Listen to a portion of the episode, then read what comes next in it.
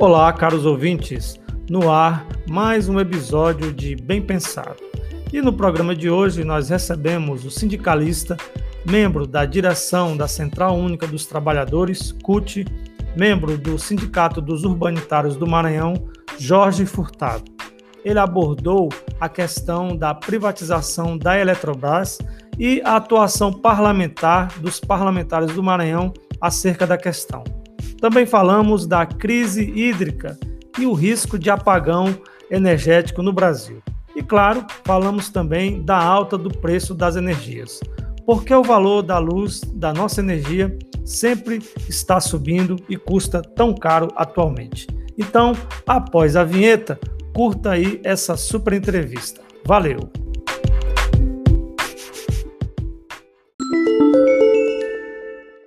O Simpro-SEMA garante direitos e proporciona muitos benefícios aos seus associados. Oferecemos aos sócios assessoria jurídica, ampla rede de convênios, disponibilizamos a Casa do Educador, a sede social para lazer, além da defesa por valorização profissional de uma educação pública de qualidade. Associe-se e fortaleça o seu sindicato. Com sua participação, vamos avançar cada vez mais. Simpro-SEMA, gestão, garantir direitos e avançar na unidade e na luta. Presidente Raimundo Oliveira. Para pegar uns detalhes de mão assim. Vê aí, está tudo certo, tá tudo né? Bem. Oi.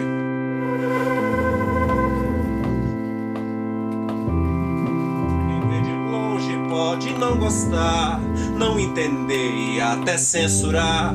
Quem tá de perto diz que apenas é cultura, crença, tradição e fé. Mais uma, mestres.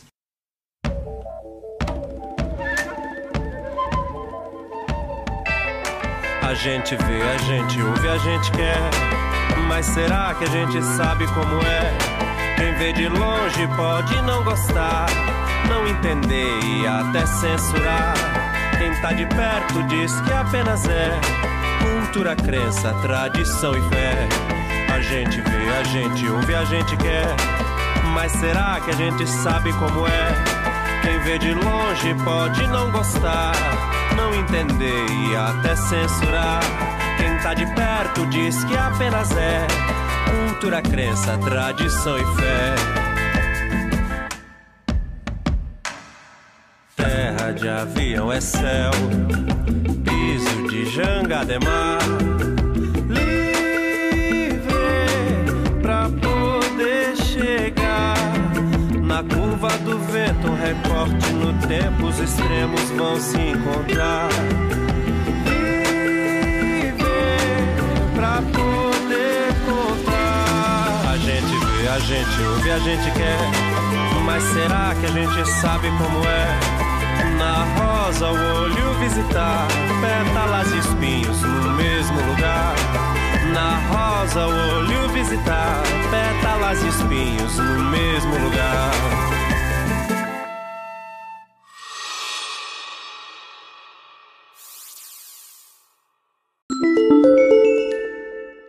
Bem pensado, bem pensado, bem pensado no ar. Mais um episódio do nosso podcast, o podcast mais bem bolado, mais bem pensado do Spotify, das redes digitais aí, da galera que faz uma militância e produz um conhecimento e forma opinião. E no programa de hoje, nosso sexto programa dessa segunda tempo, temporada, né? A gente recebe com muito prazer aqui o sindicalista, ele é sindicalista do Sindicato dos, Urbanita- dos Urbanitários do Maranhão e também diretor da C U T, e funcionário antigo aí da Eletrobras. Com muito orgulho e com muita, muita satisfação, nós recebemos aqui o companheiro Jorge Furtado. Tudo bom, Jorge Furtado? Como é que você está? Você está em Imperatriz? Você está por onde? Como é que está aí o dia de hoje aí na labuta? Tudo bem, boa tarde, é, professor Lim, meu caro mestre. É um prazer, uma satisfação estar nessa... nesse podcast do professor Casulin, será fazer todo pensado, né? Valeu. Então, é, com você nesse dia, nesse, nesse dia, eu estou aqui em Imperatriz, né? Estou em Imperatriz, ela está, a gente está em home office, até passou do horário já do home office, né? Uhum. É, mas a gente está aqui para tentar discutir um pouco, né, do assunto das privatizações, e da crise elétrica, né, e dessa, dessa crise hídrica também, né, porque não dizer a crise hídrica também dos últimos cem anos, né. Então, enfim, é importante, eu acho importante desse tema, né, para a gente poder estar tá discutindo, ver essas questões do setor elétrico, né. Pois e é, a... você me mandou aí, você me mandou aí uma, algumas sugestões de pautas, né, alguns temas aí muito interessantes, né. Uma pena que o nosso programa, devido ao Ao, ao tempo, né? Faltou tempo, nós não podemos abordar tudo, mas tem coisa que a gente não vai deixar de falar, né? E aí, Furtado, uma coisa, uma questão que eu queria começar a discutir com você aqui, debater com você, é na sua avaliação, por que que a energia do povo brasileiro ela tá tão cara e por que que ela tá cada dia aumentando, cada vez mais? Na sua opinião, por que que isso acontece? Você que é um, um especialista nesse tema aí, passou anos de militância atuando nesse, nessa discussão, nos dê aí o seu ponto de vista sobre isso. Pois é, você toca num ponto altamente importante, certo? Por que que é, a, a sempre aumento de tarifa, isso vem é, trazendo uma grande discussão desde o tempo da é, ex-presidenta Dilma Rousseff, né? Que lá os empresários, a Fiesp, a mais, a mais poderosa é, é, é, Federação das Indústrias, né, do país, que ela tem ali, tem ali em São Paulo ali seus trinta por cento da, da renda nacional, né? Então, eles vinham conversando com ela lá em dois mil e doze, por aí, por ali assim, dois mil e doze, dois mil e treze, que tinha que arranjar uma forma de diminuir o preço da energia elétrica no Brasil, porque está muito, estava caro, né? Sempre é caro. Por que sempre caro? E aí, naquele momento... A presidenta Dilma, na época, era ministra da Minas e Energia, já estava com essa temática na cabeça. Aí ela indo para a presidência, então ela começou a trabalhar isso aí. Aí emitiu uma medida provisória chamada M P é, quinhentos e setenta e nove, né? quinhentos e setenta e nove. Essa M P tinha, tinha, uma, tinha um objetivo de, de prorrogar as concessões do setor elétrico, das, das que concordassem, né? As empresas que concordassem, em prorrogar essas, essas concessões por trinta anos, e que também, e que também é, tinha que diminuir o preço da energia elétrica. Ou seja, é, em, em resumo, as empresas teriam é, uma diminuição na sua receita de em torno de setenta por cento, de sessenta por cento a setenta por cento, para poder baixar o preço da energia. E é verdade que baixou o preço da energia. E o governo... É, investiu, desde o governo Lula já vinha fortalecendo o setor elétrico, né, é, investindo bastante, e aí veio com ela também, já no final, veio também fazendo um fortalecimento ainda maior com essa, com essa M P, e teve outras M P que foram a, a, adendadas para fazer isso. Muito bom, por um lado, mas por um outro, tinha dificuldade de recursos para fazer, fazer o investimento do setor elétrico, porque o setor elétrico é, é, é, é uma, uma, um insumo, vamos dizer assim, é um insumo que você, que noventa vírgula noventa e nove por cento da população prescinde dele, né? Então, energia não é uma coisa assim tão, é, como uma, não é uma commodity, um produto. Energia, né? Não é mercadoria, né? Exatamente. Aí a gente fez aquele lobby lá do nosso setor, do nosso... do nosso movimento, né? Energia não é mercadoria, que você compra na feira, vai ali, tá, me dá um quilo de energia, me dá um quilo aqui, não. É quilowatt-hora. É elétrons. E para se, tra se trazer um elétron, para se colocar uma, um interruptor na sua casa, você não sabe o trabalho, você não sabe o investimento que tem que ser feito para gerar energia e trazer até a sua residência. Ali tem um custo. E um custo, de uma certa forma, com a geração hidrelétrica, que é uma energia limpa, né?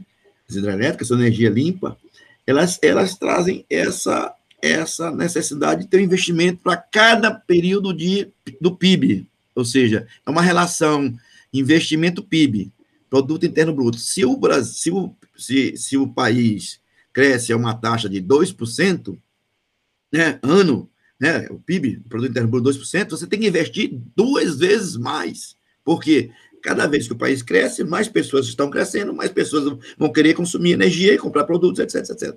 Enfim, é isso. Aí, por que que há esse aumento de tarifa? Por que que há esse aumento de tarifa? Com essa questão aí, houve também uma questão que é hoje colocada, que é a cotização.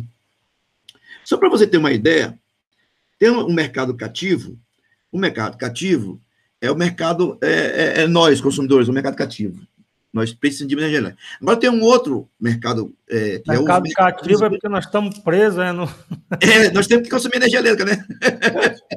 Nós estamos presos nesse negócio, somos cativos. É, é.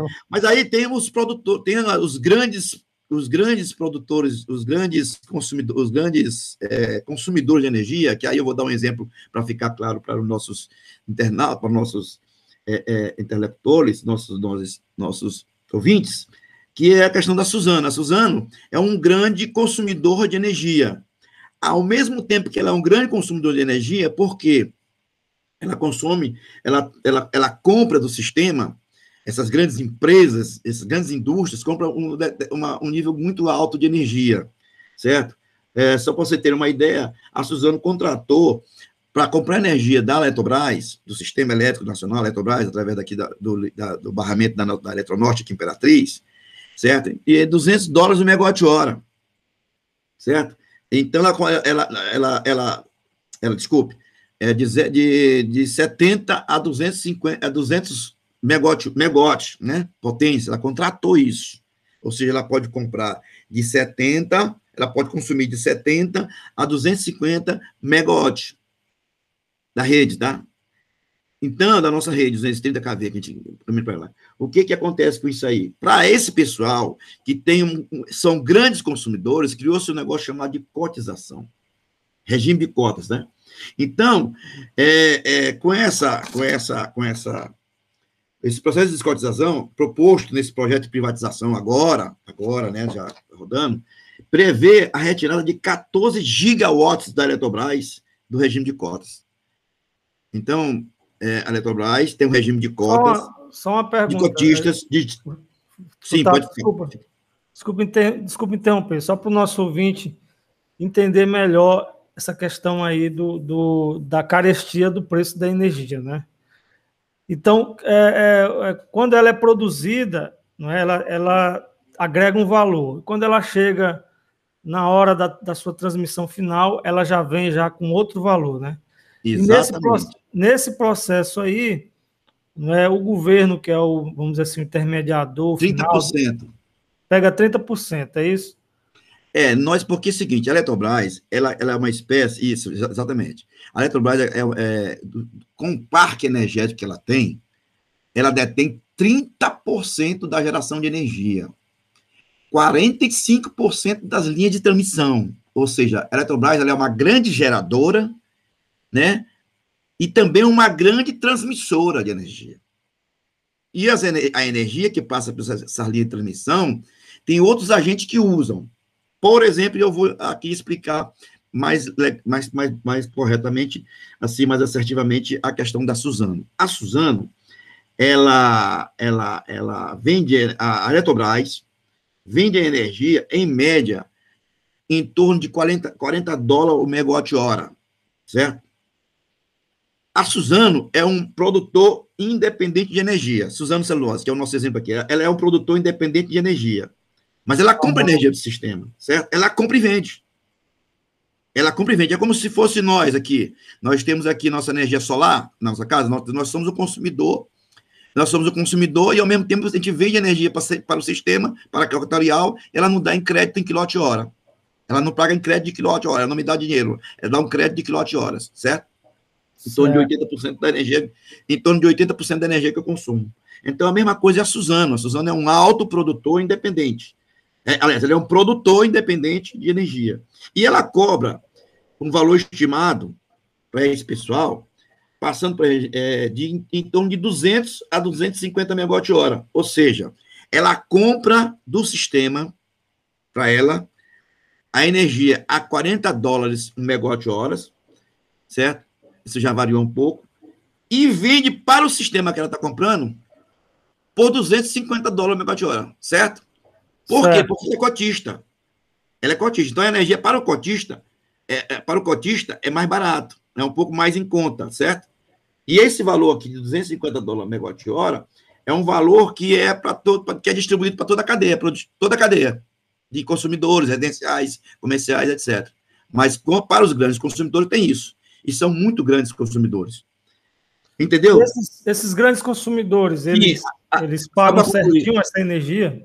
Sim, sim, o pessoal até brinca, e diz assim, pai, não sei se é melhor, se é melhor vender, vender papel ou vender energia, Suzano. O pessoal até brinca, pai, é, é, tem que perguntar para Suzano se está sendo bom vender energia ou fabricar papel.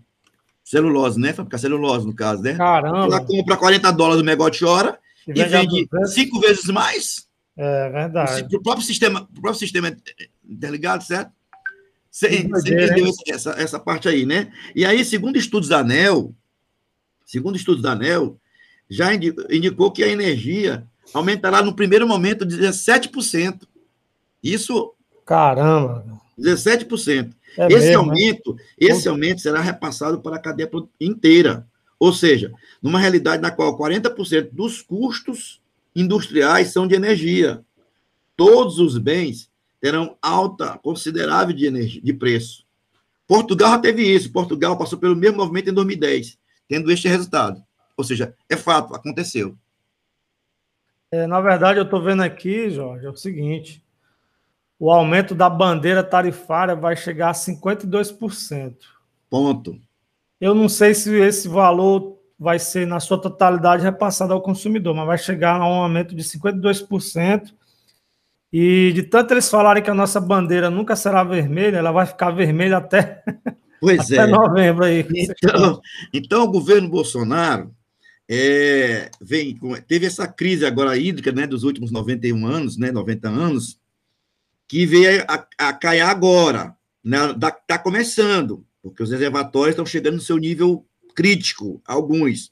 No Brasil, nós temos uma vantagem, São Pedro nos ajuda, Deus é brasileiro, alguém dizia assim, Deus é brasileiro, não é argentino, não é brasileiro, Deus é brasileiro, porque nós temos um grande manancial, você como professor de história sabe, nós temos um grande manancial hidráulico no Brasil, nós, nós utilizamos apenas vinte e cinco por cento, verdade. vinte e cinco por cento da potência hidráulica que temos no Brasil. E energia limpa, matriz hidráulica. E aí, o que, que acontece? É, é, com, com, com o pouco investimento dos últimos cinco anos em setor hidrelétrico, é, é, nessa, nessa área, nós temos no Brasil uma grande vantagem. Qual é a vantagem? Nós temos um sistema sazonal. Enquanto chove muito no norte, está seco no sul. Oxe. Tá, né? Tá seco no sul. É, então, nós temos uma... Eu, eu, eu costumo chamar de quadrilátero, quadrilátero energético. Né? Não tem um quadrilátero, quadrilátero ferrífero lá de, de Minas Gerais, ali, aquelas é. áreas... Certo? É, então, eu chamo aqui de quadrilátero é, energético no Brasil. Nós temos a usina hidrelétrica no Tucuruí, aqui, aqui no norte, né? E temos outras usinas... menores, Boa Esperança, a maior é Tucuruí, aqui no norte, né? No norte e nordeste.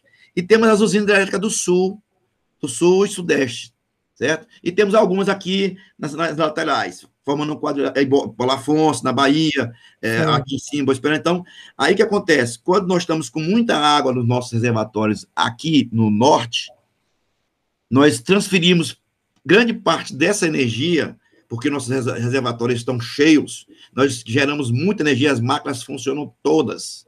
No Tucuruí nós temos vinte e quatro máquinas, todas as vinte e quatro geradoras estão funcionando, né? doze, é, oito mil megawatts, né, energia. Sim. É a quarta maior hidrelétrica do, a quarta maior hidrelétrica, a quinta maior hidrelétrica do mundo, né, a usina hidrelétrica do Tucuruí.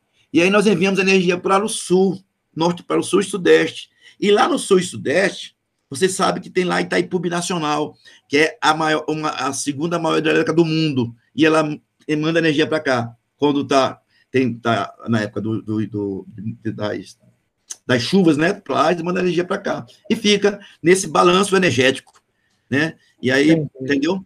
Então, essa é a nossa vantagem em termos de, de potencial hidráulico é, com relação à energia. Mas, mas, mas... chega a um ponto que nos últimos noventa anos, né? É, como não houve, é, nos últimos dez anos, vamos dizer assim, não tô, teve investimento para é, é, é, esse potencial hidráulico que nós temos, em termos principalmente de energia hidráulica, matriz hidráulica, diminuíram um pouco esse investimento por, por, por conta de falta de recursos, que o governo nem, não é só por falta de recursos. A Eletrobras é uma empresa que tem dado lucros é, é, fabulosos, que dá para investir dez bilhões ano. Não, peraí, só para só para o nosso ouvinte entender, né? Nós temos um enorme potencial hidráulico, não é isso? Isso. E esse potencial não foi, ainda não foi suficientemente explorado, por, porque se diz que não se tem recursos. É isso? Isso. Na verdade, tem, né? Na verdade... Tem, é, tem. Aí eu vou chegar no apagão. Lá do F H C, eles começaram, com essa, esses economistas liberais, eles começaram a dizer que o Estado tem que ser mínimo, né? Começaram a privatizar as empresas estatais, né? Certo. Lá do F H C, do Fernando Henrique Cardoso, certo? Tinha que privatizar, tinha que ir o Estado, aquela história toda. O que aconteceu? Além, o que, só para resumir, o que aconteceu com o F H C, Fernando Henrique Cardoso, lá em dois mil e um, dois mil e dois, apagão, que aí, né? Está acontecendo agora no governo Bolsonaro, mas não é só por conta dessa, dessa questão climática. Também é, mas é por conta também da falta de investimento e também de alguns insumos, como o horário de verão, que nos acompanhava e nos auxiliava, mesmo causando algum incômodo. Ah, é, eles suspenderam a hora de verão, né? Ele acabou lá, quando ele iniciou, ele disse que decretou o fim do horário de verão. O horário de verão... que eles tomaram aí, que mudou alguma coisa, foi acabar com o horário de verão. Isso, horário de verão, de uma certa forma, a meu ver, com todo respeito às posições discordantes, mas a meu ver, o horário de verão tinha uma economia para o país, em termos de consumo de energia, de uma é, Brasília inteira, consumo de uma Brasília inteira. Brasília, cidade, capital federal, certo? Uhum. Que eles, alguns acham que é uma economia muito pequena de, de, de, de, de racionaliza, racionalização de energia. Aí vamos falar o seguinte... Ah, no bom português, existe a questão de raciona, racionamento e racionalizar. Racionalizar é aquele negócio que você não é obrigado a ficar, é, tirar o seu bem-estar, porque energia é bem-estar, né? Bem-estar, qualidade de vida. Você é obrigado a dizer, não vou consumir não, por exemplo, você, tipo, eu posso ligar minha central de ar aqui a noite toda. Isso. Né? Certo? Sem isso a preocupação é, é, de racionar, racionar, diminuir o seu conforto por conta é. de uma economia, de uma economia de consumo de energia, por conta que o governo está lhe obrigando a fazer isso. Então, aí é racionamento. É, aí Agora, racionamento racionalizar não. Racionamento é você... diferente. Isso, há uma diferença muito grande aqui. Racionamento Entendi. é onde o governo obriga você a racionar a energia, e racionalizar é você fazer o seu consumo. É educado, não deixar a, luz, a, a energia ligada, não deixar, certo? Fazer o seu normal, isso dentro do seu conforto normal. Você não pode perder o seu bem-estar. Você não vai ser obrigado a dizer, não, pai, eu, eu gasto meu ar-condicionado aqui é, seis horas dia, né? Porque né, o cara vai dormir meia-noite, seis horas da manhã ele acorda, então ele usou seis horas, porque ele não quer dormir no calor. Ele vai ser obrigado a usar só duas horas? Não, não pode. Ele tem que fazer de uma forma que ele não seja obrigado a racionar, certo? Então, é isso aí. Aí o que acontece? Com o processo de, de, de, de, de privatização que chegou agora, que ele colocou essa questão aí, agravou mais ainda a questão. Uhum. Ou seja, com a crise hídrica e mais a proposta de privatização, que já não é mais uma proposta, que já foi, inclusive, né, podemos começar, já foi até aprovado pelo Congresso Nacional através da, da medida provisória dez trinta e um. Esse é outro ponto que a gente queria Isso. questionar. Então, como é que está esse negócio da, da privatização da Eletrobras? Chegou já no Senado, foi, foi aprovado pelo Senado, voltou para a Câmara, como é que está essa questão aí? Tá, então é o seguinte, como é que, assim, como é que foi a tramitação dessa M P? É, vamos aqui para entender. O governo federal apresentou no dia vinte e dois de fevereiro, precisamente, vinte e dois, vinte e um e vinte e dois de fevereiro, precisamente, essa M P dez trinta e um, que é a proposta de de permissão, de privatização, na verdade. Eles, eles dão vários nomes, privatização, capitalização, não, é privatização mesmo. Por quê? Porque a Eletrobras, ela tem um controle, o seu o controle acionário do, do, da União é de sessenta e quatro por cento. Ou seja, cem por cento a Eletrobras, toda a, a, a Eletrobras, suas subsidiárias, suas holdings, né? É só para o pessoal ter uma ideia, a Eletrobras é a maior empresa elétrica É a maior empresa do setor da América Latina e a segunda maior do mundo em geração. e a terceira em termos de matriz energética limpa e renovável. Tá? Só para dar alguns dados. E se fosse um país, seria o oitavo produtor mundial em capacidade instalada, certo?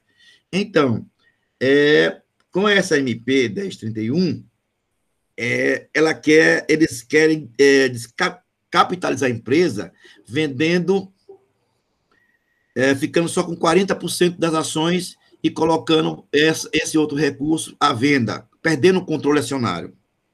O governo perde o controle acionário, certo? E coloca na, no mercado aí. Uhum. É, o restante da empresa. A empresa fica com quarenta por cento e sessenta por cento já... Ah, na verdade, o setor elétrico brasileiro, ele já é quase todo privatizado, faltando apenas privatizar a Eletrobras para uhum. ficar cem por cento é, privado, ou seja, cria-se um oligopólio, né? Oligopólio energético, né? Onde o controle Isso. total do setor elétrico brasileiro, que é uma coisa que a gente chama de, de, de, de soberania energética do país, ser entregue à soberania isso, energética do país. Isso na sua avaliação, privado. Jorge. Sim. Esse, essa, a criação desse oligopólio e a privatização total do, do, da energia no Brasil, na sua opinião, representa um malefício para o povo brasileiro, é isso? Com certeza, com certeza. Por quê? Por quê? É, entramos nesse, nesse processo de... de oligopólio, é, dessa questão, deixa eu é, é, verificar alguns dados aqui, só para é, o pessoal fala sobre isso. Ah, nós estamos num processo de transição energética, nós queremos é, que o nosso setor elétrico, ele se transforme numa, numa, numa, numa, numa situação onde, para te dar um dado, onde quase, vamos, vamos, vamos ver carros elétricos É, postos de, aqui em Imperatriz, vamos dizer assim, imagina que em Imperatriz nós temos dez postos de combustíveis, né, de energia, é, combustível, petróleo, né, vamos ter, assim, em torno de quarenta por cento de carros elétricos abastecendo aqui em Imperatriz, carros elétricos, chega lá, pluga a tomada lá dentro, então é isso que a gente chama de transição energética, nós vamos passar, não só vender, a, a, não só é, ser consumidores residenciais de energia, mas também os carros serão abastecidos daqui a uns próximos dez, vinte anos no postos de, de, de, de, de, de, de, de, de, de combustível com energia elétrica ali para carregar ali o carro ali, carros elétricos. Carregar a bateria Essa, do carro, né? É, é, não, é, não, né, não é bateria não, é o próprio combustível do carro. Ele vai ser híbrido. Certo? Legal. Entendeu? Então, isso aí que a gente chama de transição energética. Ou seja, imagina, imagina trinta, vinte por cento, trinta por cento da frota nacional de veículos consumindo energia elétrica. Então, essa é a transição energética que nós estamos falando. Fora, fora os consumidores residenciais, etcétera. Então, esse risco do oligopólio é o seguinte. Uma, a Eletrobras é uma empresa com uma participação tão preponderante no setor elétrico nacional. Nas, uma, imagina, nas mãos de grupos privados. Eventualmente, né, pode ser estrangeiro, porque isso provocará um forte desequilíbrio de mercado, com grande risco de manipulação operacional.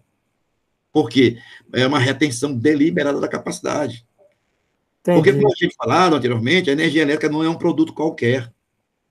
É consumido praticamente por todos os brasileiros, noventa e nove vírgula nove por cento, né, dos brasileiros consomem energia. Não pode ser substituída, é um insumo básico em praticamente Exato. Todos os processos produtivos, seja na indústria, na agricultura, o serviço, não uma pode condição, ser importado. É uma condição de cidadania, né? Sem que antes se faça custosos investimentos e é essencial para uma vida com dignidade na sociedade moderna. Então, o argumento da promoção de competitividade do mercado não faz sentido, já que a Eletrobras ela tem um porte muito superior às demais, além de ter em seu portfólio as usinas de reservatório, linhas estratégicas e gestão da água de importantes bacias hidrográficas. Ou seja, uma Eletrobras privada, juntamente com alguns outros poucos agentes, poderia facilmente exercer o controle de fato do mercado brasileiro. O caso do apagão, né? O caso do apagão ocorrido lá na, na Califórnia, nos últimos, no, nos anos dois mil, onde os preços subiram mil por cento, onde nem a fonte, nem a forte regulação americana foi capaz de conter essas manobras. Deve servir de... É um exemplo, né, que nós temos que ter para os riscos envolvidos nessa privatização total do setor, que é isso que o governo Bolsonaro está propondo agora com essa medida provisória dez trinta e um, que foi aprovada pelo Congresso, por uma dificuldade no Senado, foi muito grande. É importante, eu acho, que a gente dizer como foi tratado isso, que, que apenas uma semana, uma semana para vencer o prazo da medida provisória, eles colocaram em votação e o Senado aprovou por diferença de cinco senadores. Inclusive, no Maranhão, tivemos três votos do Maranhão, dois votaram contra a privatização, que foi o senador o Everton e, o sena, e a senadora Eliziane Gama, votaram contra a privatização, ou seja, contra o aumento da, do preço da tarifa de energia, mais ainda, e o senador Roberto Rocha. Não foi por falta de é, procura do seu gabinete, de, de querer conversar. Não, peraí, peraí, peraí. Ele oh, tá, tá, se esquivou o... e votou minuto, a favor do aumento da preço da energia. A gente sempre não. diz, olha, tem um escritório aqui em Imperatriz, lá do, do senador Roberto Rocha, quando você vê o aumento de energia, vai lá perguntar para ele, ei, como é, é que é, você vai pagar minha conta de energia agora? Certo. Sim, pois não. Deixa eu... Desculpa te interromper, mas é, não, eu, não entendi, eu não entendi aí. O... A Eliziane Gama e o Everton votaram contra privatizar e o Roberto Rocha votou a favor, foi isso? Votou a favor da privatização. Ah, sim, sim. Então, se esquivou de conversar com a gente, a gente procurou, porque os outros dois já tinham dado declaração pública. Fizemos audiência pública aqui em Imperatriz, né, duas vezes, e fizemos uma em Balsas, na cidade natal do senador Roberto Rocha, na quinta-feira, na quinta-feira, no dia da votação no Senado. Essa audiência pública em Balsas, da Câmara Municipal de Balsas, foi simbólica. Por quê? Porque lá é a cidade natal do senador Roberto Rocha. Queríamos sensibilizar ele, porque sabíamos da dificuldade que ele estava em, em fazer uma declaração pública que votaria, qual, qual, como votaria na, na, na, no processo da, da medida provisória. Certo. certo? E aí nem isso... E tivemos lá a presença de bispo da cidade, tivemos a presença de lideranças empresariais, de lideranças sindicais, de trabalhadores nessa, e, e, e escolas, né? Alunos das escolas do nono ano tiveram presente na, na, na audiência pública lá em Balsas e foi transmitido via, via, via é, internet, né? Para o pessoal do, das lives. E aí, mesmo assim, não conseguiram... Não conseguiram sensibilizar o cara, né? E a diferença de votos no Senado foi de cinco votos. quarenta e três, quarenta e três votos a favor e trinta e seis, trinta e sete votos contra, cinco votos. Apertado. E aí também há de, se, há de se ressaltar uma outra senadora aqui do nosso estado de Tocantins, bem próxima aqui, a Cátia Abreu. Cátia Abreu, um, um dia antes, um dia antes, falou que não era nem doida, nem morta, ela votaria pela privatização da maior empresa da América Latina e fez vários elogios à Eletrobras. Mas no dia da votação, não sei, por conta de coisas, a questões obscuras, ela votou infelizmente, a favor da privatização, a favor do aumento da conta de luz dos brasileiros e brasileiras, inclusive do estado dela.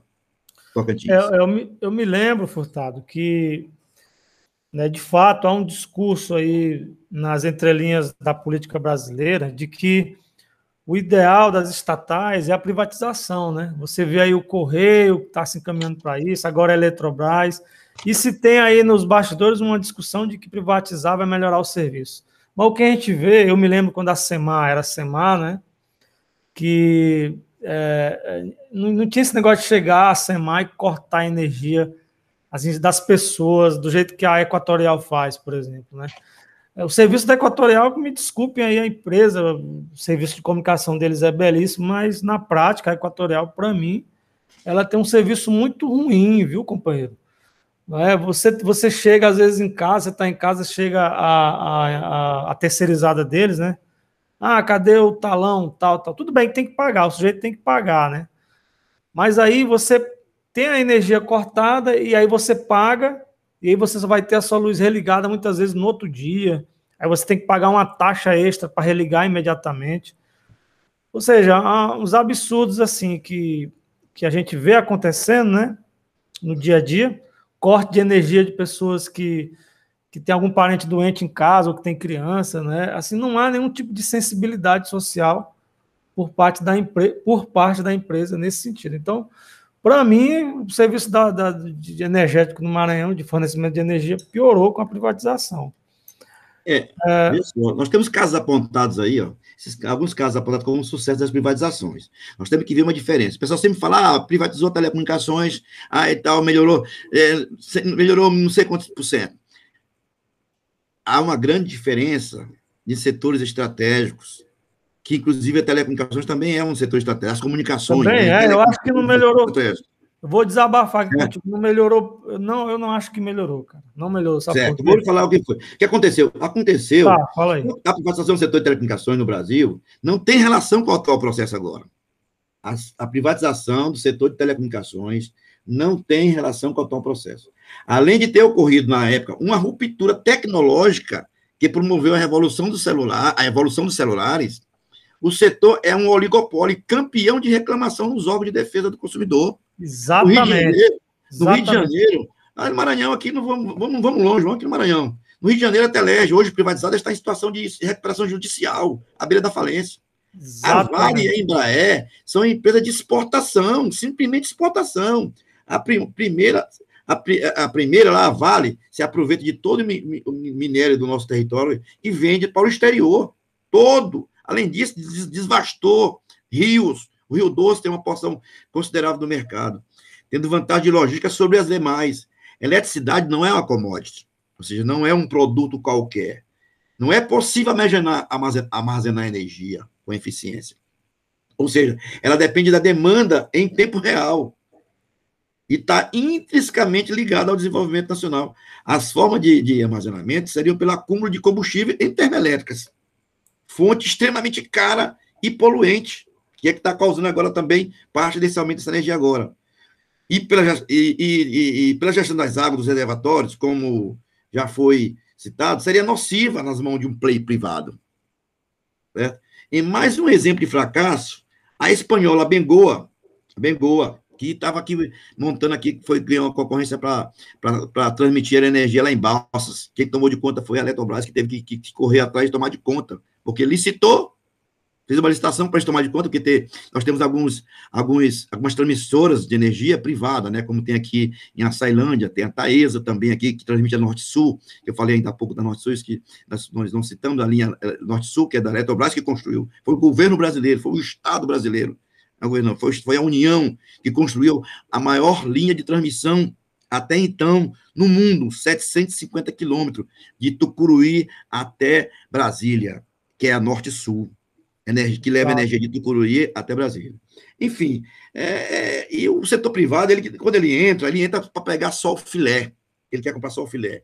Então, a Sabengol aí, ela faliu a mesa, deixou de construir linhas que seriam importantes para escoar a energia de Belo... Oi. Como é, Jorge? Oi.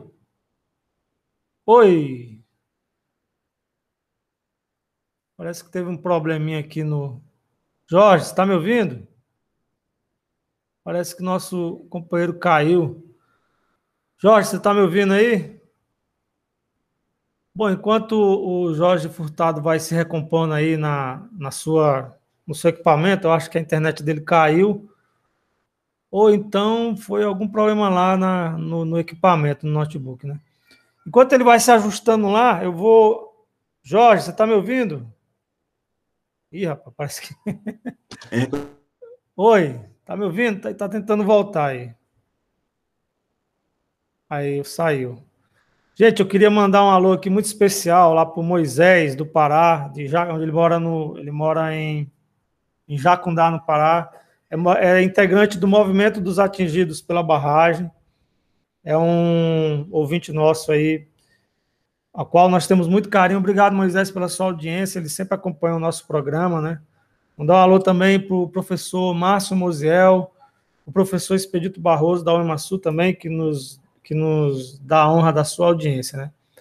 No programa de hoje, que tem um apoio cultural da, do Simpro-SEMA, Sindicato dos Professores do Estado, é, nós estamos recebendo hoje o sindicalista e diretor da C U T, Jorge Furtado, né? Ele que está falando aqui sobre questões como... É, é...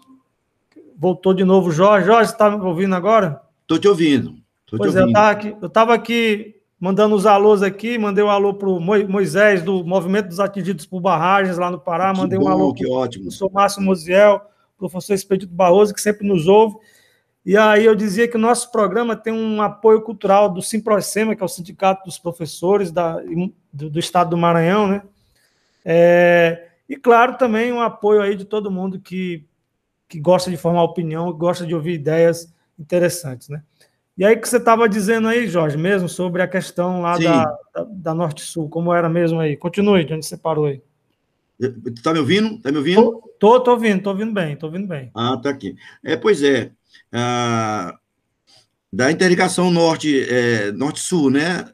Um trocamento norte-sul aqui em Imperatriz, lembra daquela história do, do, de Imperatriz, capital brasileira da energia? Lá, sim, nos anos, lá em dois mil e dez, dois mil e nove, dois mil e dez, né? Teve isso, né? Teve. Lembra disso? Isso. Pois é, pois foi ali que nós, a, a Imperatriz, é um entrocamento energético importante para o setor elétrico brasileiro. E foi o, a União, a Eletronorte, a Eletrobras e a Eletronorte, que constituíram isso, porque que nosso Brasil, também, já aproveitando falar um pouco da conta de energia, da conta de energia, da tarifa, é, são dimensões, o Brasil é um país de dimensões continentais. Para você ver, o Estado brasileiro construiu uma linha de transmissão de quase setecentos e cinquenta quilômetros. Aqueles países da Europa, é, ali, China, aquele pessoal da Europa e tudo, é, as, energia, as distâncias deles são muito, são muito próximas, né? Eles conseguem vender energia, muita gente, o mercado consumidor grande, mas muito próximo. E nós aqui, para colocar energia lá, só o Estado faz isso.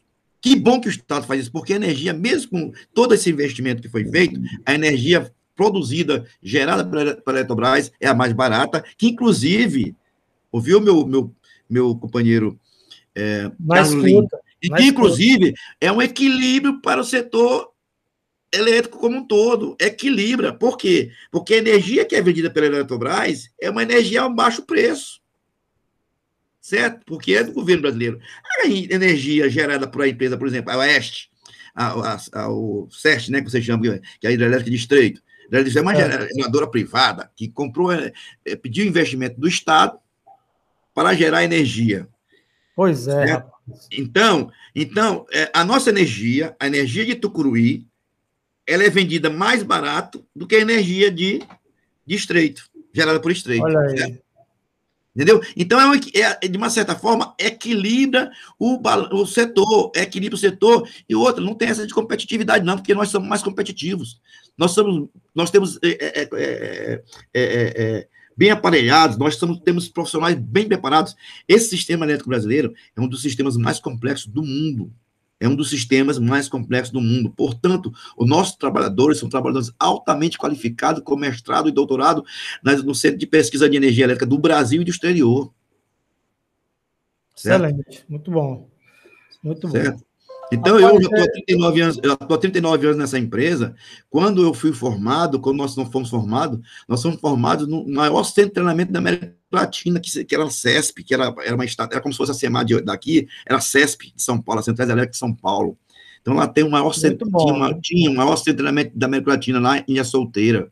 Vinha pessoas de, de várias pessoas da América Latina, bolivianos, uruguaios, chilenos, argentinos. Eu encontrava, encontrei, a gente encontrava com esse povo tudo lá nesse treinamento, porque lá tinha os, a, essa empresa, é, lá, a Cesp, claro. Tinha as hidrelétricas. Então, é, você falou aí da hidrelétrica do Estreito, eu acompanhei lá o, o processo de implantação da, da, da, da hidrelétrica, né? Pois é, mesmo. Inclusive, é. Eu fiz o meu livro sobre esse... É, você me, me, é, eu lembrei, você me, me, me, me autografou um livro, ó, que bacana, exato. Gostei daquele livro, gostei, massa. Valeu, gostei. Obrigado. Muito conteúdo, parabéns, viu? E aí, parabéns a você. Valeu, Furtado, obrigado. E aí, uma das, uma das promessas que o consórcio fazia para a população em geral, né, mentindo para a população, era de que a energia ia ficar mais barata. Não, não, tem uma hidrelétrica aqui perto, agora a energia vai ficar mais em conta, não sei o quê. Os caras, os engenheiros diziam isso. Os isso há quanto tempo atrás? vinte anos. Essa lenga-lenga era vinte anos atrás, né? dez anos, e... vinte anos atrás, né? Tem, pois tem, agora a lenga-lenga é a mesma. Reforma administrativa do governo Bolsonaro era para criar mais emprego. É. Reforma da Previdência era para criar mais emprego. Reforma de que? Qual outra reforma que eles falaram? É, privatização da energia, vai, vai, a, a tarifa vai ficar mais barata. Mais barata. O mesmo, A forma e o conteúdo é um pouco é. diferente, mas é a mesma lenga-lenga. E, e aí... dissemos, nós, nós dissemos e reafirmamos, não vai ter diminuição na energia elétrica dessa forma que estão querendo. Pelo contrário, vai ter aumento e aumento estratosférico. Só com essa questão da privatização, de, de, de, de descotização, não só o consumidor residencial, mas o consumidor industrial também. Ah, e vi agora a Fiesp e a Fijan e várias federações de indústria reclamando da forma como foi colocada a privatização, essa medida provisória. Colocaram, inclusive, jabutis, é, colocaram algumas emendas lá dentro, né, dessa, dessa, dessa da M P, é, contratação de seis gigawatts de energia de termoelétrica e a gás natural. Certo? Reserva de mercado. Tem, tem esse, esse tipo de. Tem alguns lugares que não tem setor. gasoduto, não tem gasoduto, tem que construir gasoduto. Da onde que vai tirar dinheiro para construir gasoduto? Esse dinheiro da capital não tem. Então, nós, enquanto nós estamos construindo e fortalecemos muito a geração eólica, governo Lula, governo Dilma, aumentaram em muito, em torno de seis, em torno de, de, de seis megawatts de geração eólica. Geração eólica, aqui nós já temos, avançamos muito. Certo? No Brasil, nos últimos quinze anos, certo? Nos últimos cinco anos deu uma paradinha, mas nos últimos, antes disso, a, a gente aumentou em muito. Você vê aqui, hein? Aqui no Maranhão, nós já temos aqui lá em, lá em, lá em uh, Paulino Neves, lá tem uma, uma, uma, uma Paulino Neves ali perto de, perto de Bar, Barreirinhas, não, Barreirinhas, Barreirinhas, né? Temos lá a geração eólica, to, fazendas eólicas, torre, torres eólicas lá que a gente chama, né? O pessoal chama de... Né, ventilador, chama, como é o pessoal chama? Lá, né? É, mas na verdade é, os, os, os estudiosos, os estudiosos, cientistas não gostam que chame de ventoína, como é que você chama, né? Torres eólicas, lá a gente chama de torres eólicas, certo? São umas fazendas eólicas, assim como as, as fazendas solares. São várias torres eólicas que aproveitam a energia do vento. É, eu estou vendo aqui, eu estou vendo aqui, Furtado, é, é um parque eólico no Maranhão. É, tem várias turbinas já, né? Em Isso. funcionamento. Isso. Né? Ah, lembrei aqui o nome que o pessoal fala, catavento. Catavento. É, exatamente. É, é, é, os, os acadêmicos da, da universidade não gostam. Eu fiz uma especialização nessa área, eles não gostam desse nome. É, o nome é fazendas eólicas, né? É, entendeu? Exatamente. Então, no Maranhão, convém, lá a Ômica, tem algumas, algumas empresas privadas que estão explorando esse mercado, mas também o Estado, a União, a União também tem, também, nós temos a Eletronorte mesmo, nós temos lá no Rio Grande do Norte três fazendas eólicas fortíssimas lá no, Rio Grande, no litoral do Rio Grande do Norte. Certo? É, é, pois é. E aqui no Maranhão aqui... é em Paulino Neves e Paulino Neves, Paulino Neves. Barreirinhas também, Barreirinhas também. É, Paulino Neves, Barreirinhas. Eu conheço Paulino Neves ali, certo? Que é o a, da Ômica, a da Ômica, que fez até um convênio com para fazer um asfalto bacana ali, fez um convênio com o governo do estado do Maranhão para fazer aquele asfalto, vamos dizer assim, asfalto ecológico. Exato. Asfalto ecológico, né? Não sei o meu nome, vamos dizer assim. Ô Furtado, me diz uma coisa aí, como é que está a luta dos movimentos aí, do sindicato? Você é da C U T, né? Dos, e dos urbanitários também, filiado à C U T. Como é que está a agenda de lutas aí do movimento para pressionar os nossos é, excelentíssimos parlamentares a, a barrar essa privatização aí da, da Eletrobras? Como é que está a luta aí nesse sentido? Olha, como já, como já foi aprovado na Câmara, né? Aí da Câmara foi para o Senado, foi aprovado pelo Senado uma pequena margem de diferença, é verdade, e foi muito ruim o que eles colocaram como, o pessoal chama de jabuti, né?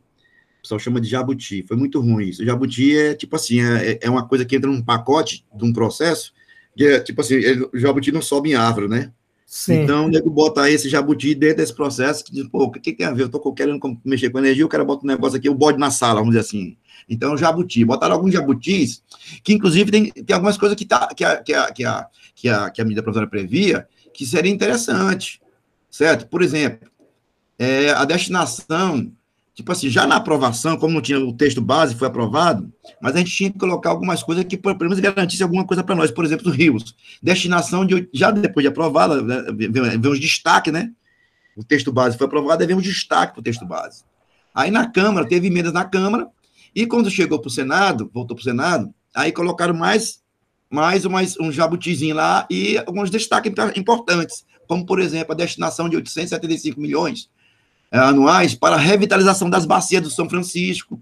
E importante. Pedir para o Bira do Pindaré, que era o deputado federal que estava com a gente, para que ele colocasse também uma parte dessa verba para a revitalização do Rio Tocantins, para projetos de energia renovável também, certo? E interligação de, de regiões isoladas também, no, no, no, no, no, no norte do Maranhão, assim, no, na região do Maranhão aqui, né? Onde não chega energia, para que levasse uma energia lá, com esse investimento, desse, o, o, o recurso desse, desse capital, né? E exato. A manutenção também do, do nosso Centro de Pesquisa de Energia Elétrica por mais quatro anos, né? E ali está aqui grifado, né? Grifado aqui, eu estou dando uma olhadinha aqui no... no, no lembrando aqui um pouco do texto, o aumento de quinze por cento da tarifa. Isso aí é previsto pela, era previsto pela Aneel. Isso estava isso tava na, na, contido na M P, contido, já uhum. estava contido. Tá? Aí as emendas. As emendas da Câmara foi a contratação dessas energias de termoelétrica, gás natural, reserva de mercado para pequenas... Furtado, Furtado, esse aí é um jabuti, né? Essa da termoelétrica. Esse aqui é um jabuti. É jabuti. Por quê? Porque o governo, o governo, ele contrata energias térmicas para esse período, porque tem muitas energias, tem muitas energia, tem muitos empresários, grandes empresários, de, que tem termoelétrica que elas ficam paradas. Então, só se usa nesses momentos. Então, eles ficam... Então, eles ficam eles ah. não, pode, não pode deixar de contratar esse povo, então, ele, esse povo... Entendeu? Então, esse pessoal fizeram um lobby para que ele não... É bem verdade que o governo também tem algumas termoelétricas, mas é muito pouco. O governo tem muito pouco. Ah. Tipo assim, cem por cento das, das termoelétricas do Brasil, do Brasil que tem hoje funcionando, cinco a dez por cento é do governo federal, é da, da União. noventa por cento é do, do, dos empresários privados que tem essa geração termoelétrica. Então, eles ficam só esperando a hora de utilizar como, como se fosse uma coisa que tem que, isso tem que acabar. Nós temos que aumentar Não, o investimento na energia hidrelétrica, na energia renovável, que é óleo e tal, e diminuindo esse povo. Só que esse povo são os povos que financiam os políticos. É, não, aí tem um toma lá da cá monstro, né? Exatamente. Então, com o lobby forte desse pessoal que funcionou dentro da Câmara e do Senado, para que eles pudessem colocar esse jabuti lá dentro. Quem não gostou foi a Fiesp, né? Que é as indústrias, grandes consumidoras de energia e tal, né? Uhum. E, né? Os representantes da indústria não gostaram desse, desse negócio aí. Então, é tipo assim, o filé... Eles queriam vender, comprar só o filé, né? Comprar o filé e, e deixar o, o carne de pescoço para o governo, para a União, né? Para a União. O governo não, é para a União, para o Estado brasileiro. Porque o governo de plantão, ele, é, ele só é o, é o controlador acionário, que é o controlador acionário é a União. Então, o governo, o governo de plantão, no caso, ele é o controlador acionário. E nós temos dado muitos dividendos para o governo. O governo recebe em torno de dividendos, um bilhão. Dois, chega a ser dois bilhões por ano para o governo. dois bilhões de reais. Por, por, como ele é... Muita, é muita grana. dois bilhões, dois bilhões, certo? O governo, ao contrário, ele não coloca dinheiro na empresa, na Eletrobras. Ele faz é pegar dinheiro da Eletrobras para fazer questão e outras coisas aí dentro, sabe? Mas é, porque o nosso dinheiro, o nosso lucro, nós temos que investir na própria empresa. O lucro da nossa empresa é o lucro para gerar um investimento, e nós temos tido isso, certo? Que dá para a gente ter um capital de dez bilhões, só para você ter uma ideia aqui, um dado aqui, é, os investimentos entre dois mil e dois mil e vinte, nós investimos cento e noventa bilhões, cento e noventa bilhões, o investimento anual chegou a passar de quinze bilhões, em dois mil e vinte, em função de decisões políticas, aí eu abro parênteses, não por falta de capacidade. O investimento foi de apenas três vírgula doze bilhões. Mas nos anos seguintes, ano passado, nós, nós geramos aqui em torno de, de seis bilhões ano. Caramba! Sempre subindo, sempre subindo, sempre subindo, certo? E sempre subindo. Então, pô, essas coisas que estão fazendo aí, nessa tramitação da medida provisória, certo? Voltaram assim no, no afogadilho, voltaram assim no afogadilho, uma coisa tão importante, tão, tão, o próprio, o próprio, o próprio senador Roberto Rocha, quando questionamos ele que, que, que, que qual era a posição dele sobre, sobre, sobre uh, uh, é, Jorge, voltaram, vo, votaram a toque de caixa. é, é, liga teu microfone aí, pô, tá desligado, liga aí. Jorge, ele avisa, né? Deve ser certo. Pois é, voltaram a toca de caixa. É. E outra, o, o senador Roberto Rocha, certo? Ele foi, ele, quando ele, eu, uma, tivemos uma oportunidade que ele sempre tava, tava, tava, tinha uma desculpa que não, tava, não tinha como falar com a gente, colocava o gabinete dele, a, o gabinete dele à nossa disposição para a gente conversar e tudo. Teve uma oportunidade que nós tivemos, falando com ele, ele e, e disse qual era a posição dele sobre a privatização do setor elétrico. Ele colocou que, né, que, que tinha um tempo, o tempo estava muito curto, pra, que era um problema, era uma questão muito complexa para discutir em pouco tempo. Eu disse, pois é, é bem complexa para vocês voltarem em pouco tempo como votaram. Respondi isso para ele. Não sei se ele, se ele ouviu é. ou fez que eu não ouviu, mas muito rápido a discussão de um setor tão complexo como, como o sistema elétrico brasileiro. Desculpa, eu estou um pouco com a voz um pouco rouca. Não, tranquilo. Esse rapaz um aí... Fica à vontade. Esse rapaz aí... Roberto... Toma um golinho aqui, toma um golinho aqui. Toma um golinho aqui. Mas como eu estava falando... Esse rapaz, né, aí, o Roberto Rocha, viu, Furtado? Ele... Ah. Ele... Acho que ele está nos seus momentos finais aí no Senado. Acho que ele não volta mais não, viu? Pois é, rapaz, infelizmente o povo, o povo maranhense vai ter que, quando aumentar a energia, que já está aumentando, né? Já, já, a conta já, che, já, tá che, já chegou, né? Quando chegar outra conta, que vai vir mais caro ainda, é ir na casa dele, no escritório político dele, e levar lá. Eu recomendo aos consumidores que estiverem reclamando do, do, do, do, do aumento da tarifa de energia, da conta de energia, da bandeira vermelha, que nunca será, o Brasil nunca será bandeira vermelha, da bandeira vermelha que está aí na conta de energia, que vai lá no escritório político dele, leva lá, enche de pessoas, consumidores, se, se junta aí, vários consumidores que estão reclamando do preço da energia, e vai lá no escritório político ali, próximo ali da... não sei se ainda está lá ainda, próximo ali à, à associação médica, não é isso? Vá ali, se junte vários consumidores, leva a sua conta de energia e tente conversar com o senador e dizer, senador, por que, que você votou a favor do aumento dessa minha conta de energia? Para ele responder. E o pior é que eu acho que não vai, não vai dar nem para fazer isso, porque eu acho que ele não fica lá no Senado até dois mil e vinte. Ele fica até dois mil e vinte e dois, né, obviamente, mas... Passou disso, acho que ele não vai voltar. É, eu desejo, eu desejo que, eu desejo, eu, eu desejo que ele tenha sucesso no seu, no seu mandato, mas a, ele está pretendendo ter outro. Então, quando ele vier pedir os votos, ou os deputados federais do Maranhão também, que não foi só senador, certo? Os deputados federais também que votaram a favor da privatização. Foram poucos que votaram contra. E eu posso citá-los aqui. Foram poucos. Como foram poucos, são dezoito deputados federais. Dos dezoito deputados federais, apenas quatro votaram contra a privatização da Eletrobras. Então... Sim. Consumidor, meu pessoal, quando vocês estiverem reclamando da conta de energia, por favor, esse pessoal vai pedir voto para vocês. Lembrem-se deles e nós vamos sempre relembrar para vocês quem foi que votou a favor do aumento da sua energia. Porque eles, eles, eles, eles votam hoje dizendo que vai melhorar, que vai reduzir a energia, que votaram a favor da privatização, porque vai melhorar isso, aquilo, outro. A velha lenga-lenga lá de trás, mas você, quando chegar a conta de energia, sua conta de luz... Você, consumidor, que reclama, os deputados federais do Maranhão foram apenas quatro, quatro que votaram a favor. E eu vou citá-los, vou citá-los. Claro, votaram contra Bira do Pindaré, senador Bira do Pindaré, senador não, deputado federal Bira do Pindaré, certo? O, eu, o J P, fazer justiça, o J P aqui do Maranhão da Imperatriz votou contra, apesar de ele ser da base aliada do governo, ele disse, pá, o governo erra quando faz isso, ele disse isso para nós. Falou para mim, o governo erra, mesmo sendo pressionado pela base, pelo pessoal do seu partido lá, que ele estava votando, votando uma matéria contra o governo Bolsonaro, não, ele estava votando a favor do povo e contra, e contra a proposta de privatização. Ele estava votando não contra o Bolsonaro, ele estava votando a favor do povo, contra a privatização eleitoral. O, o outro senador, o deputado federal, Zé Carlos, deputado federal do P T, e o deputado, outro deputado federal lá, Era, foram quatro. O, o, o Márcio Gerri votou, né, quando estava no mandato, e o deputado federal, o outro lá. Foram Você quatro, foi... né? Peraí, quatro, foi o Bira, foi é. o J P, foi o Márcio Gerri, foi o Zé, Zé Carlos. Carlos Zé Carlos, deputado federal Zé Carlos. Foi esses aí ou teve mais algum? Não. Ah, sim, teve mais. Aí, fazer justiça. Teve o deputado...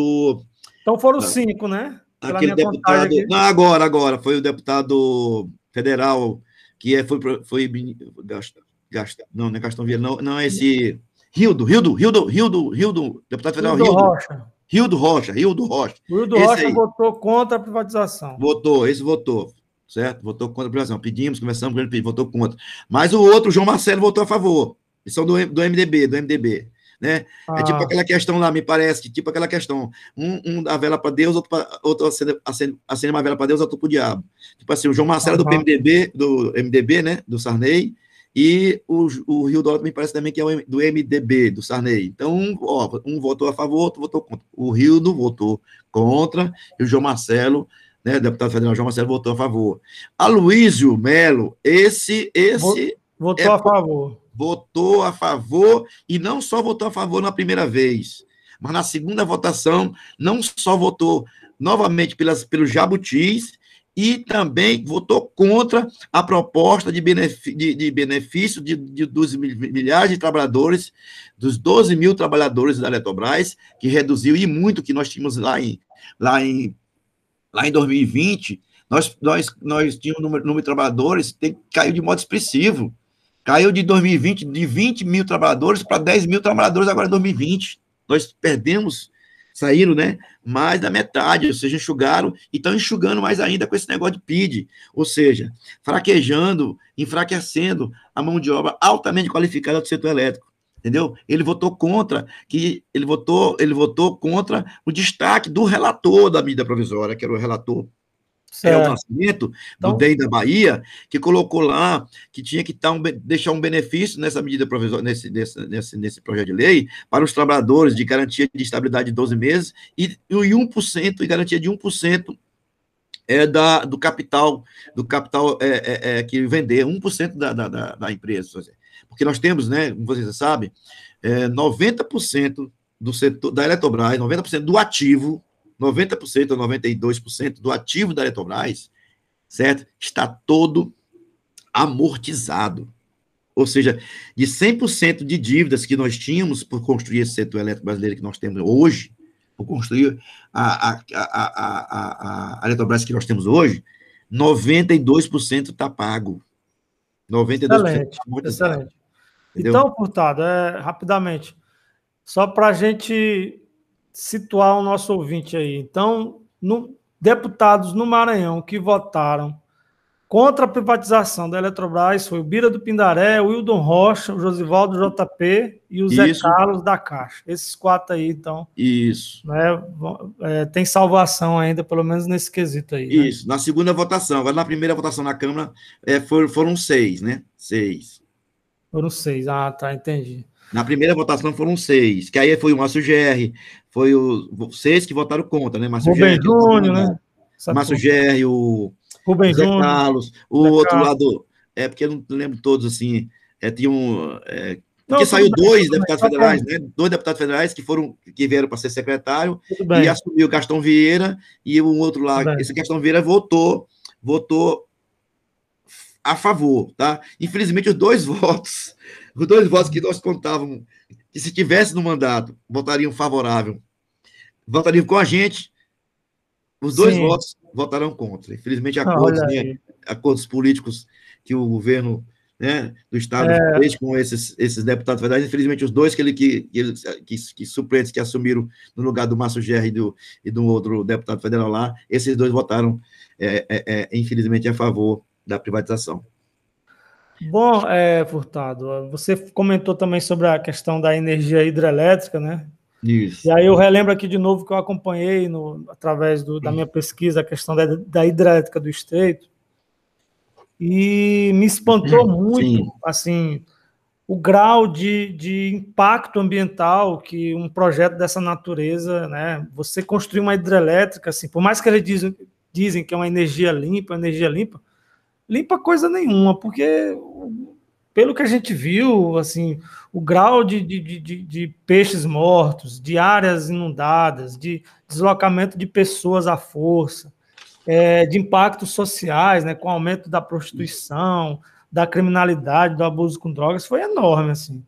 Pois é. Então, eu mas... acho que o ideal é a gente buscar aí no futuro um, um termo melhor para o termo energia limpa, né? Só um comentário eu, aqui, um parênteses. Eu sei, não, tranquilo. Deixa eu te falar, tá, você está certinho. Está certo você ter abordado isso. Você está certo de abordado isso. Certo? A importância da questão da, da, da energia hidrelétrica é porque é o seguinte, tem alguns lugares aqui no Brasil, depende de, de quem trata da coisa. O Estado... Ou seja, a União, quando constrói a hidrelétrica, ela respeita, a União respeita, nós respeitamos as questões das, das, dos impactos. Toda e qualquer processo de transformação tem impacto ambiental. Uns maior, maior do que os outros, certo? É, nós respeitamos isso, a União respeita isso. porque nós fazemos o quê? Fazemos com que não haja mortandade, mortandade dos peixes, e se houver mortandade dos peixes, nós fazemos projetos de piscicultura para que, para que multiplicamos a criação de peixe.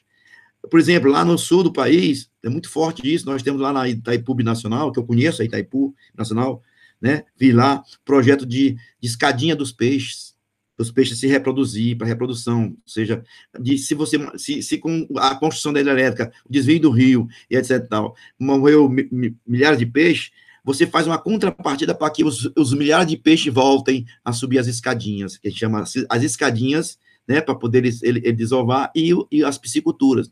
As empresas estatais prezam por isso, e são cobradas por isso. Agora, as empresas construtoras de eletricidade, as empresas geradoras privadas, nem, nem sempre.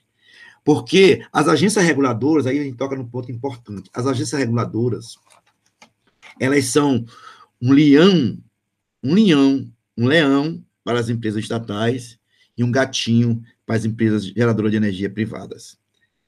Que prova o apagão, o apagão agora lá no Amapá, vinte dias de apagão na cidade do Amapá. Tomara que nós, é. Não, não, é, com esse projeto que está colocado aí, nós vamos, infelizmente, chegar a esse apagão que teve em dois mil e um, né, na época do F H C. Estamos que Deus, próximos, que Deus nos proteja e nos defenda. Viu? Pois é. No apagão lá de, de, do, do Amapá, né, o que, que aconteceu? Era uma empresa de transmissão privada. Uma empresa de transmissão privada. Quem que foi acudir aquele apagão lá? Por conta de, de, de, de, de, de, de, de eh, malfeitos da, da, da, da empresa privada de transmissão, é. Certo? Foi a, a, o Estado, foi a Eletronorte Estado. Que foi lá resolver, claro, com o seu pessoal capacitado, com o seu pessoal aparelhado, e, e, para colocar aquilo ali no, no, imediatamente para funcionar, porque eles não tinham capacidade, passaram um ano sem dar tratamento numa, numa linha de transmissão que eles tinham comprado do sistema, né, licitaram, compraram, e não deram tratamento. Certo? O maior desprestígio à energia elétrica do, do pessoal do, do estado do Amapá, do povo sofrido do Amapá, certo? E, infelizmente, os senadores do Amapá, o seu Davi Alcolumbre e os outros lá, é uma região pobre do Brasil, região norte, grande parte dos senadores dessa região votaram a favor da privatização. Lamentável, né? Bom, lamentável. Querido companheiro, companheiro Jorge Furtado, nós estamos nos aproximando do final do nosso bate-papo. A gente falou bastante, viu? Foi uma hora aqui de entrevista batido já. E aí, como, como é de praxe, a gente pede que o nosso convidado, né, escolha uma música para a gente tocar aí ao final do programa, né? Eu não, eu não é, agradecer, não, viu, a sua presença, e se você quiser, tiver mais alguma coisa a acrescentar, né, você fica à vontade. Estamos é, aí. Só dizer que a, gente, a gente continua na luta para tentar é, reverter grande parte do prejuízo que foi a, a, essa, essa, essa, esse texto, né, foi aprovado no Senado, que agora tem, vai à sanção presidencial até o dia quinze de julho, né, até o dia quinze de julho deve, deve ir a sanção presidencial, ou vai vetar ou vai san, sancionar, apesar que está sendo questionado, nós vamos questionar essa, essa, essa, essa medida provisória na Justiça, que ela foi cheia de, de, de, de, de, de, cheia de problemas, certo, assim, muito atropelada, e vamos, vamos ao S T F, questioná-la ela, então, e o governo, né, é, se viu atropelado agora com a crise, com a crise hídrica, né, ou seja, é, um momento que não era para se discutir crise hídrica, era para se discutir a crise da pandemia, certo, não era prioridade você discutir privatização do setor elétrico, nós queremos resolver o problema da saúde, da vida das pessoas, infelizmente, o governo pautou a, a venda da, da, da Eletrobras, certo? Pautou isso, em vez de pautar, certo? Grande, fortemente a questão da pandemia, certo? A questão é. da pandemia do covid dezenove. Não. Então, esqueceu da pandemia e estava preocupado em, em jogar uma empresa estatal de grande porte para, para o mercado. Enfim, infelizmente isso, mas é, vamos tentar reverter, tentar reverter esse processo lá no, no, no, no, no S T F, né? A medida jurídica para evitar que seja sancionado pelo presidente É, Bolsonaro, e vamos é, trabalhar muito com isso, estamos trabalhando muito com isso, pressionando os senadores, e já está vindo uma outra medida provisória aí. Para concluir, uma outra medida provisória, que é a medida provisória do, da energia, do, da, do racionamento, alguma coisa assim. Está vindo também cheia de vícios e jabutis. É outra medida provisória, que é para a questão de resolver essa questão da, da, da crise hídrica aí, certo? e a gente está também trabalhando nisso muito forte para que não, não, não venha o outro jabuti. É, quando, a gente, quando a gente pensa que está ruim, eles conseguem é pior. piorar. Né? Pois é, então, como você pediu, eu vou só sugerir que você bote a música do Apesar de Você, Amanhã Será Outro Dia. Do Chico Buarque? Ou de Isso, outro... Chico Buarque de Holanda. Buarque. Apesar deles, né? Amanhã será outro dia.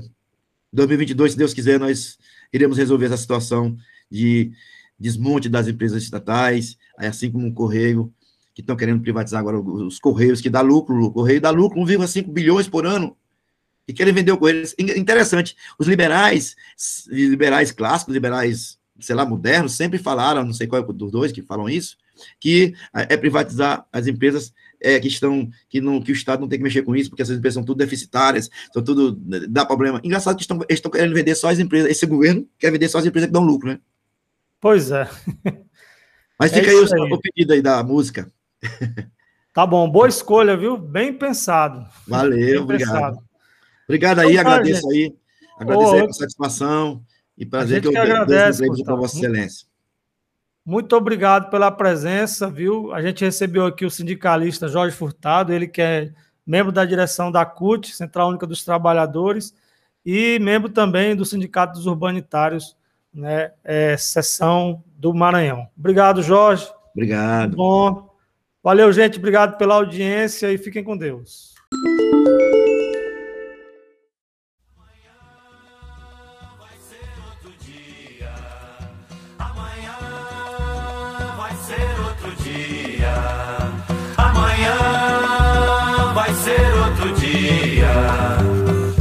Hoje você é quem manda, falou, tá falado, não tem discussão, não. A minha gente hoje anda falando de lado e olhando pro chão. Viu, você que inventou esse estado, inventou de inventar toda a escuridão. Você que inventou o pecado, esqueceu-se de inventar o perdão. Apesar de você, amanhã há de ser outro dia. Eu pergunto a você, onde vai se esconder da enorme euforia? Como vai proibir quando o galo insistir em cantar? Água nova brotando e a gente se amando sem parar. Quando chegar o momento, esse meu sofrimento vou cobrar com juros, juro. Todo esse amor reprimido, esse grito contido, este samba no escuro. Você que inventou a tristeza, ora tem a fineza de desinventar. Você vai pagar e é dobrado cada lágrima rolada nesse meu penar. Apesar de você,